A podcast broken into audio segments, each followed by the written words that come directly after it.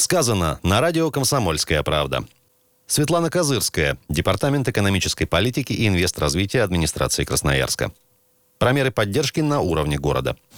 Департамент экономического развития, э, Департамент э, экономической политики и инвестиционного развития является разработчиком проекта решения Красноярского городского совета ВИС-137.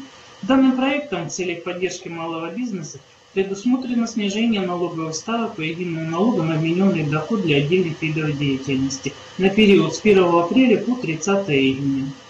Налоговая ставка снижена с 15 до 7,5% для налогоплательщиков единого налога на вмененный доход для следующих видов деятельности. Это оказание бытовых услуг, оказание автотранспортных услуг по перевозке пассажиров и грузов, оказание услуг общественного питания, оказание услуг по распространению и размещению рекламы, оказание услуг по временному размещению и проживанию, оказание услуг по передаче в аренду торговых мест, объектов общественного питания и земельных участков.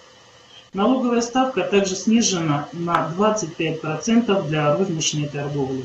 Вышеуказанными мерами поддержки смогут воспользоваться порядка 17 тысяч хозяйствующих субъектов, что составляет примерно 95%.